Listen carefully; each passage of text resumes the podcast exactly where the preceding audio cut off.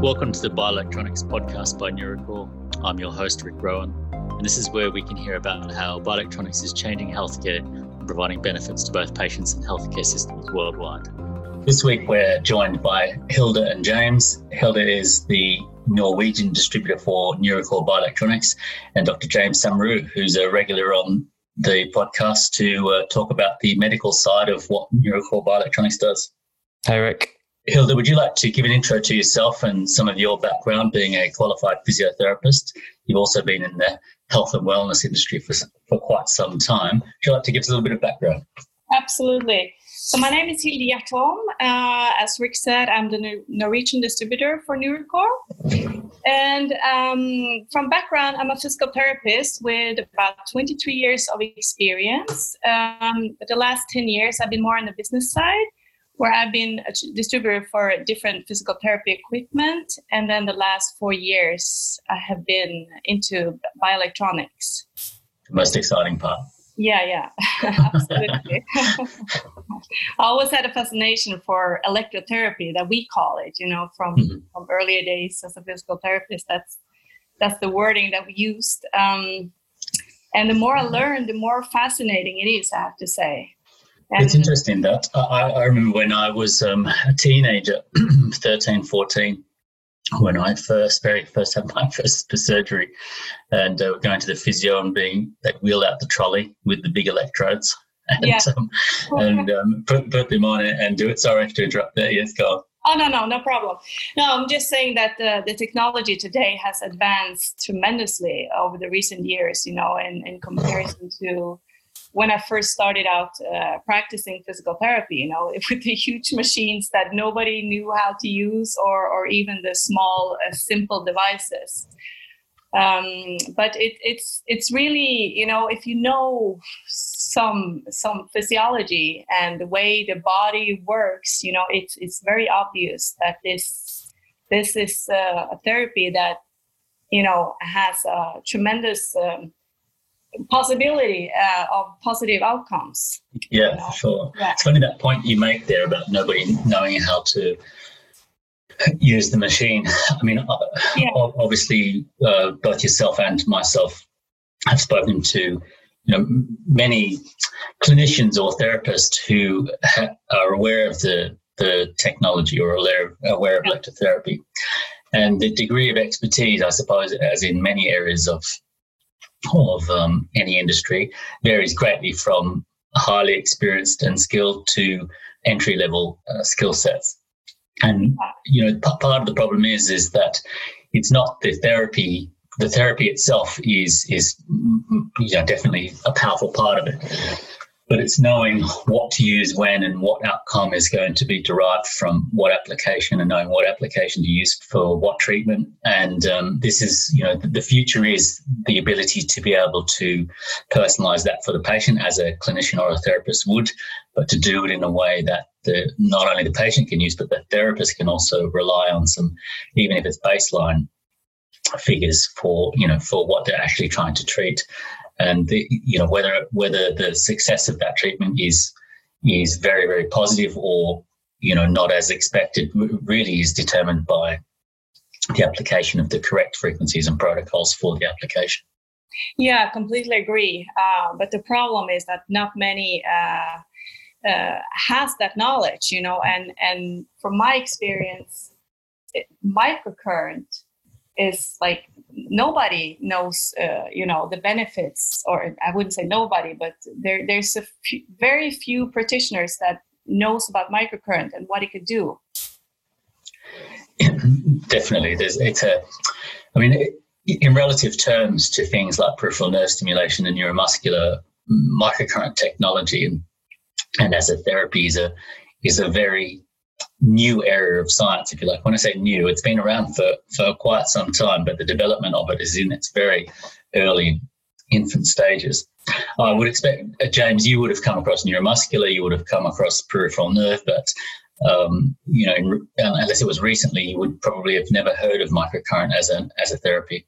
Correct. Yeah, it's it's it's a funny one, mate, because obviously you know, going through medical school and all the rest of it, you learn about the nervous system and you learn um, the, the sort of normal physiology of how the body creates its own electricity almost, you know, and, mm-hmm. and axons and neurons and, you know, the, the pathophysiology of things like MS and how that all relates. But it's funny, you know, I can't ever remember being ever taught about, you know, what if this electricity was externally applied? What happens then? Other than you know the obvious things about defibrillation and all the rest of it, if, you, are trying to you know shock the heart and, and that side of things, and you know particularly when I learned anaesthetics and intensive care, that side of things becomes more relevant, and you go a bit deeper into the physiology, particularly around pain and all the rest of it.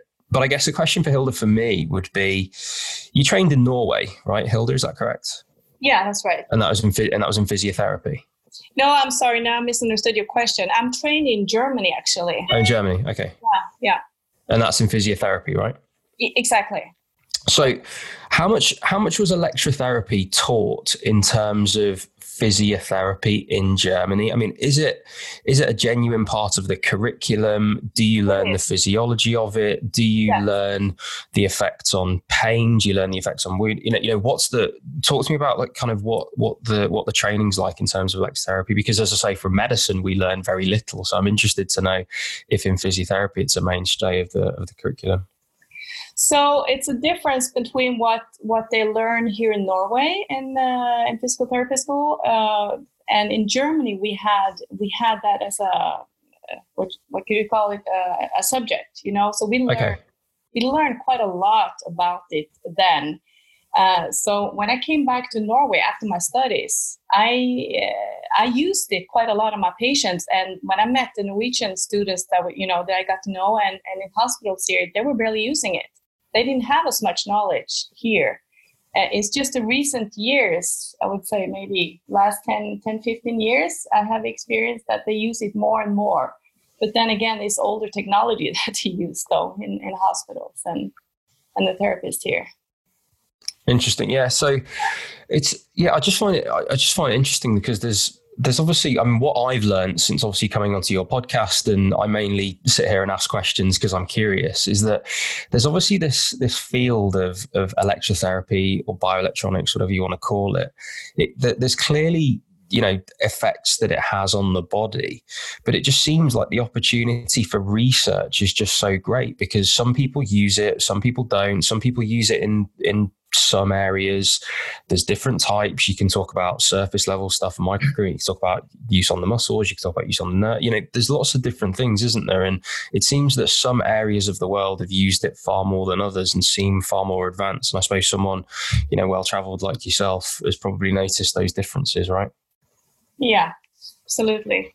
And also, you know, there's still a misunderstood term, uh, you know, the, the TENS term everybody speaks about TENS when you talk to physical therapists there that oh that's a TENS machine you know and yeah. I, I, know you covered that in a previous episode but that's uh, that's you know even when we went to the hospital break and, and talked to um, the physical therapist there in the pain clinic they they use they use uh, bioelectronic therapy a lot on their patients but even him you know he he was still using the term TENS and he was not familiar with with microcurrent at all. That, that, that's an interesting uh, story there, James. You're talking about, um, you know, there's not there's a, uh, there's an opportunity there for for research. Uh, you know, attitude is a is a big thing. That uh, story about the Drammen Hospital, isn't it? The, the main hospital in in um, Os, Os, is it Oslo? the, the hospital was no, in Icon. You, you were driving, so I was just a passenger. Yeah, yeah. it's not Oslo. It's outside of Oslo. Oh, okay. But it's, it's uh, I think it's the um, second, uh, what should I say, largest hospital in, in Norway that is uh, on the forefront with, uh, you know, bioelectronic medicine or bioelectronics, though. Use, use yeah. yeah. So, because not every hospital or not every clinic uses that anymore uh, because they, they don't have enough uh, knowledge about the recent advancement it seems like because uh, many seems to have a negative thought uh, that you know uh, i think there's a lot of uh, studies out there that is not of good quality. And physical therapists tend to say oh that's not efficient. Hence we don't use it because you know the study shows that it's not efficient it's not it's not helpful. They don't use it. And that's because they they don't have knowledge about you know the advancement in this technology. No but but interesting enough the the Drammen hospital which I, I will say hilde invited me to um, a meeting with them which at their request and yeah. when i arrived at the airport um, hilde said to me have you got your presentation ready. I, I, I, thought I was going there to support her. the dreaded question ahead of a meeting. um, uh, secondly, when we arrived, um, I thought it was, you know, with the, the head of the pain clinic, uh, the gentleman that Hilde just referred to, the doctor, and um, uh, as it turned out, it, there was actually a team of 10 from, from the, the pain clinic. Uh, some key personnel included neurosurgeon, uh, anaesthetist, um, uh, yes, the physiotherapist. Oh, you, must got, you, must have got grilled, mate. to, to, their absolute credit, um, it was a surprising meeting. Actually, they were very inquisitive, very open, and you know, given their level of expertise, once once the the technology, its application, and how we apply it, the methodology was explained, they were fully engaged. Yeah, Do you know, I can I can believe that, mate, because you know, I've I've probably been on a similar journey with this, which is, you know, a little bit of knowledge is a bad thing sometimes, and I think, you know, there's there's often with, with, with things that are new, there's often cynicism, right? And and that happens. And I think you know, as someone that studied medicine and and learned within my curriculum, the, the fact that it didn't have electrotherapy and bioelectronics just means that my natural instinct when I hear about it is to be like, oh, really, really. But then, yeah. obviously, if you know the physiology and you're just talking from you know, in a very factual way about the way that the technology works and the evidence that you have seen behind it. I think if you're a neuroscientist or a consultant anaesthetist or indeed a professor of any of those things, you can start to piece together actually how this might work and, you know, the mechanisms of action that it might have. And you can, you know, having that level of expertise was probably better than having a room full of junior doctors who would have just, you know, been f- probably far more cynical, you know, and, and perhaps less open to it. No, that, that is that's absolutely what happened. And um, you, you, know, the request for further information, yeah, um, discussions around how they might implement it into um, their patient treatments.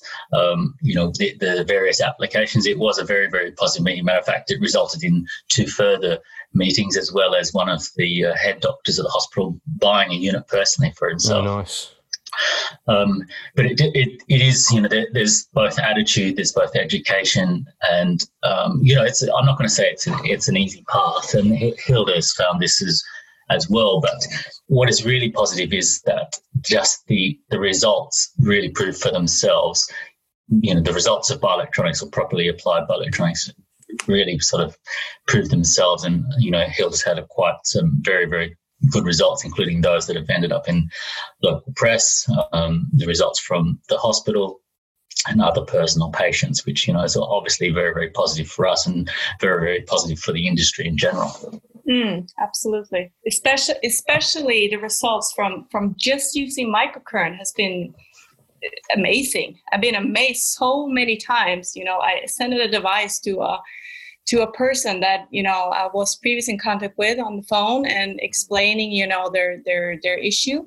And I thought okay well I'm probably gonna get this device back you know because we have this 30 day um, you know money back guarantee if they don't get any results.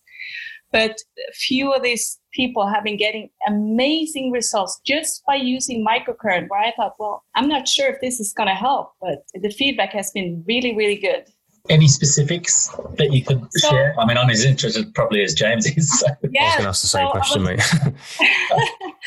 so I was recently sharing uh, a couple of stories with you, Rick. I just had just a few weeks ago uh, an older man who was probably close to 70 and he had had some colorectal surgery a couple of years ago and he was having really really bad pain and he was taking like high doses of oxycontin you know, several times a day, and he was not getting any better. And they thought maybe it was some nerve damage, also some scar tissue that was bothering him, you know. So he contacted me and said, Look, I've tried everything. I've tried tens. I'm eating tons of pills every day. I'm just sick of it. You know, this is my last resort. Do you think this is something that could help me? And uh, I said, The only thing I think might can help you, I don't know, but it's, you know, it's worth it for you to test it and that is microcurrent. So he actually came to my house uh, and I uh, instructed him how to put the pads on and, you know, how, you know, and instructed him to do it more than it says in the manual, you know, in the booklet, to do like two, three, four hours a day, maybe with microcurrent, because you can just put the pads on and microcurrent, you don't feel it. So you can just go about your daily things and just, you know, while you're doing therapy on yourself. And after a week, he contacted me and he said, Look, I'm already feeling this. This is amazing. I can't believe, you know, this has already been such a relief. And I'm like, you know, getting teary eyes, you know, because the man was in just such pain. Hilde, in, term, in terms of microcurrent for pain, our last two episodes were on microcurrent. So we heard from Chloe, who's the kind of you know resident expert at, at about the science and stuff behind it. My understanding of microcurrent then is that obviously it's you know a millionth of an ampere. It's operating kind of at the cellular level. What? Why do you think microcurrents worked for pain in this instance? Is it because the pain was linked to the wound and it was superficial, and you think it, it contributed to wound healing, or or do you think the mechanism was something else? You know, I think in this case, uh, it's actually the, the, the muscle release that the muscles around that area sort of get released. Sometimes. Okay, so you thought it was spasm, so like a spasm almost that you know uh, that um, it made the problem worse, and then yeah. you um, the blood circulation. You know that sure, sure. Sort Of a, a pain relief. There's, there's probably a number of factors there, James, which is interesting. I mean, the, the, spasm most definitely could be, but yeah. that's normally off the back of you know inflammation or some type of mm. um, trigger.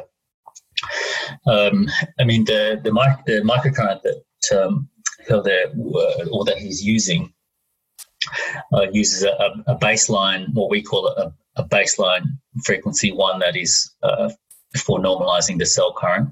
And then it uses a, a sequential quad wave, which is aimed at things like inflammation um, as well as triggering the healing cascades. It's probably a, a, number of factors. He's he potentially may have needed a bit of a, a electrical kickstart, if you like, with sure. regards to any type of healing and reduction in the inflammation. So that, this is the thing. It's I mean, yeah. So when you say microcurrent, it's not only. I mean, yes, that's referring to the fact that it's millionth of ampere, but actually, yes. you're saying that you know there's two types of even you know pulse that you talked about there that, that's actually stimulating two different pathways, perhaps. Yeah, the device or the treatment software that um, Hilde has given him has actually five different okay, frequencies, it. keeping in mind it's a consumer device that is developed for a broad range of applications. So we, we've the frequencies that are in it are specifically to cover as much as possible. We can't cover all, of course, mm. and it's not optimized for any one. Um, it's a little bit like an over-the-counter painkiller. It's a, a general use, if you like, but sure. obviously um, has quite a broad range of applications, so quite effective for, for a lot. But um, yeah, uh, you know, in his particular case, you know, this is what is sometimes challenging: is what was what was it that actually you know caused his yeah positive result? Um, you, you know, we could we could say all day, but uh, you know, probably uh, it's it's never probably going to be discovered. Otherwise, uh, you know, the doctors may have been able to, to treat um, issue for him outside of just giving him painkillers in the first place. Yeah. Um, but it's the magic of microcurrent. We we like to think so. Uh, you know, it's it's it's hard to pinpoint. Is more the point. Yeah, well, we talked about that last time, didn't we? You know, mm. you get to some point and you just have to say it's okay. We don't necessarily know, and like I said before, it's the same for for anaesthetic drugs that have been used for decades. You know, mm. um, mm. we don't necessarily know the exact mechanism of action, but we do know it has the desired effect. And I think, yeah, yeah, it, yeah, it's interesting. Hey guys, thanks for listening so far. Tune in next week for the rest of the conversation. Have a great week and look forward to having you back.